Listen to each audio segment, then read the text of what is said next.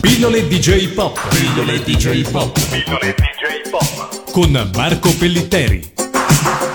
Ben ritrovati su Radio Animati per una nuova pillola di J-Pop in compagnia di Marco Pelletteri. Bentornato Marco. Grazie, bentornato anche a te Matteo e ciao a tutti. Come sanno già i nostri ascoltatori, i tuoi ascoltatori più attenti, a inizio giugno in Giappone si è tenuta la conferenza Manga Awards alla quale hai partecipato anche tu, raccontando del ruolo dei manga nella percezione del Giappone in Italia e in Francia, argomento che abbiamo già uh, sviscerato in una passata pillola. Ma adesso la conferenza è finita e vogliamo sapere da te di che cosa si è parlato, che idea ti sei fatto sugli altri studiosi che hanno partecipato, se hai sentito qualche nuova teoria interessante, a che punto è diciamo il dibattito sul ruolo dei manga nel mondo. Esatto, sul ruolo dei manga e direi anche degli anime e ancora più in generale della cultura pop giapponese nel mondo.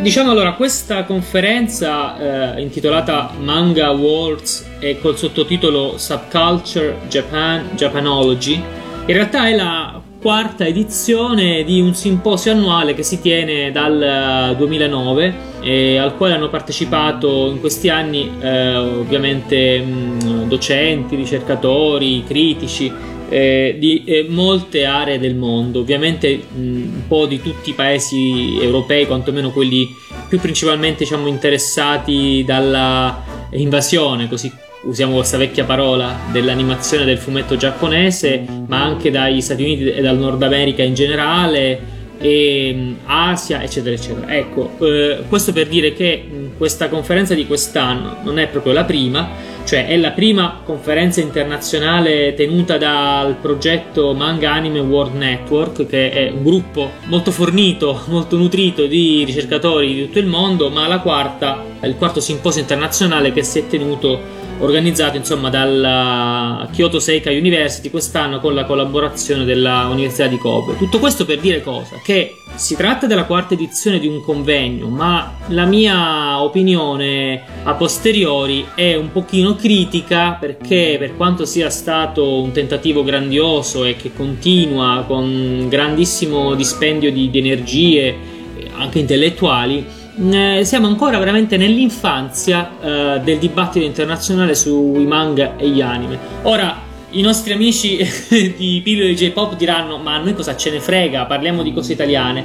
Eh, io invece credo che questo argomento internazionale sia molto importante perché e si stanno giocando un pochino anche i destini della percezione di ciò che è la popolarità eh, dei manga e degli anime nei vari paesi. E qui l'Italia eh, praticamente una sorta quasi di, di fanalino di coda per certi aspetti, eh, ovvero forse sono troppo critico, cioè non è considerata con la giusta attenzione perché la percezione eh, dei ricercatori internazionali è un pochino distorta per una questione molto semplice di pesi a livello di influenza internazionale.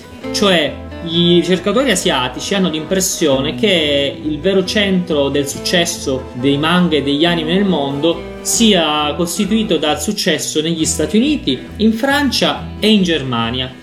Questo perché? Perché gli Stati Uniti hanno una fortissima influenza culturale, perché il direttore eh, del Museo del Fumetto di Kyoto è comunque una rinomata docente tedesca e perché la Francia sa fare molto meglio degli italiani gli affari con i giapponesi dal punto di vista delle politiche culturali, dal punto di vista del, dell'organizzazione di grandi eventi, vedi l'enorme Japan Expo che si tiene in genere a luglio a Parigi, eh, vedi tutti i vari accordi commerciali eh, con le case di distribuzione cinematografiche francesi che acquistano eh, molto più di quanto avvenga in Italia film eh, giapponesi anche soltanto per la distribuzione in DVD e ne abbiamo parlato nella scorsa puntata quando abbiamo parlato del film eh, Jiro Otaru. Ecco, questi elementi fanno sì che i giapponesi, non per male, eh, perché comunque sono molto lontani dall'Italia geograficamente e culturalmente, non si rendano conto di quanto l'Italia effettivamente conti in tutto questo. Io nel mio piccolo ho cercato di eh, spiegare anche alla giornalista che mi ha intervistato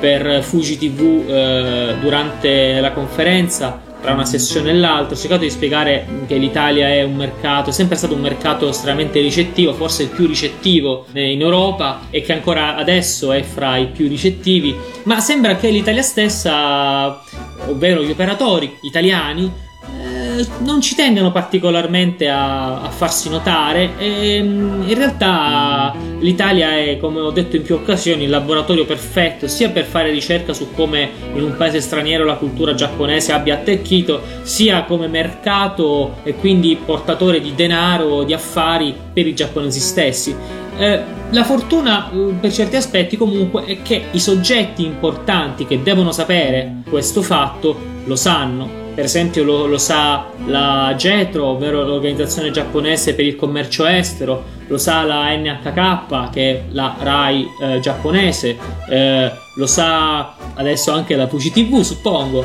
e comunque eh, lo sanno le principali case di produzione di animazione giapponesi come la Toei, la Tatsunoko eccetera perché sanno benissimo quanto l'Italia eh, attraverso vari soggetti abbia acquisito eh, le serie poi film eh, giapponesi nel corso degli ultimi 30 anni. Beh, certo, perché noi magari importiamo un po' meno film, un po' meno manga, ma ad anime penso che insomma sanno quanti ne importiamo e non sono certo pochi.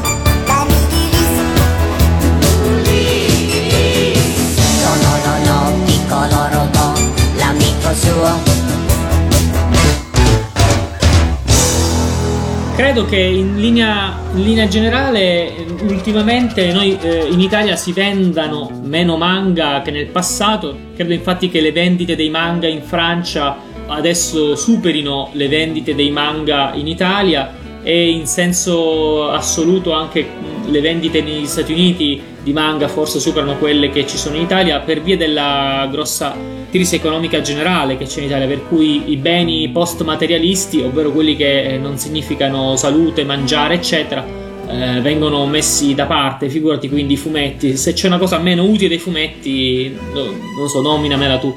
Eh, con tutto che siamo amanti dei fumetti. Eh, il problema però è che, ecco, vorrei correggerti lievemente in Italia il eh, numero di titoli pubblicati è ancora superiore a quello di qualsiasi altro paese, Francia inclusa, nonostante negli ultimi 4-5 anni la Francia abbia praticamente raggiunto l'Italia. Semmai la cosa migliore che c'è in Francia rispetto all'Italia per quanto riguarda i titoli eh, pubblicati è che in Francia si pubblicano con molta più attenzione fumetti giapponesi d'autore, eh, il grande horror eh, giapponese, ehm, il, il, fumetto Gekiga per esempio di Yoshiro Tatsumi, i fumetti fantastici di Shigeru Mizuki, cosa che viene pubblicata anche in Italia ma in maniera in, diciamo, minore eh, di quanto non venga fatto in Francia e, e certamente con enfasi eh, inferiore. E anche in base a una questione proprio di atteggiamento, di, di, di, di promozione, che eh,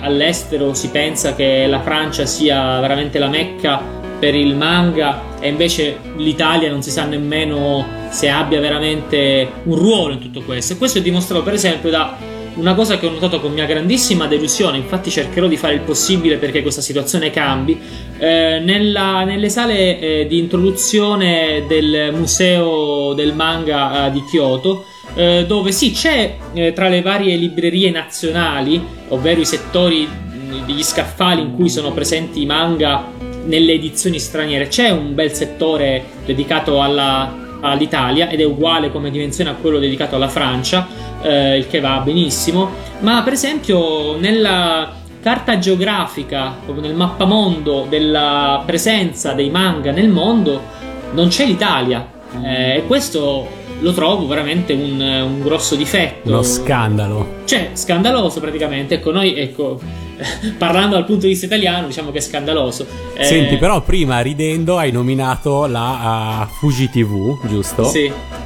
E spiegaci meglio come mai adesso alla Fuji TV sanno che anche in Italia conosciamo bene i manga. Ma eh, durante la conferenza ehm, era previsto che la, la Fuji TV, eh, però ecco non esageriamo, diciamo la, la, la, il canale satellitare di Fuji TV, per essere più precisi, era previsto che intervistasse poco alla volta alcuni eh, esponenti di questa conferenza, anche in base a una distribuzione geografica. Eh, è stato intervistato Jean-Marie Buissou per la Francia, sono stato intervistato io per l'Italia e così via. E tu chiaramente sei stato scelto come rappresentante di Radio Animati, immagino. Certo, infatti avevo proprio il badge con scritto Radio Animati. C'erano anche le caricature tue di Pellegrino e, di, e, di, Lorenzo. Eh... Bene, va bene. Senti, io direi che eh, l'estate oramai è alle porte, anzi è iniziata. Esatto. Quindi io ti, ti, ringrazierei per tutte le pillole che abbiamo registrato fino adesso e ti darei appuntamento a settembre, ottobre, insomma, dopo esatto. l'estate. Dopo tutte le pillole che vi abbiamo fatto ingollare, rimpinzatevi invece di mojito durante l'estate e poi ci risentiremo, penso, nell'autunno del 2012. Buona estate a tutti. Pillole DJ Pop. Pillole DJ Pop. Pillole DJ Pop. Con Marco Pellitteri.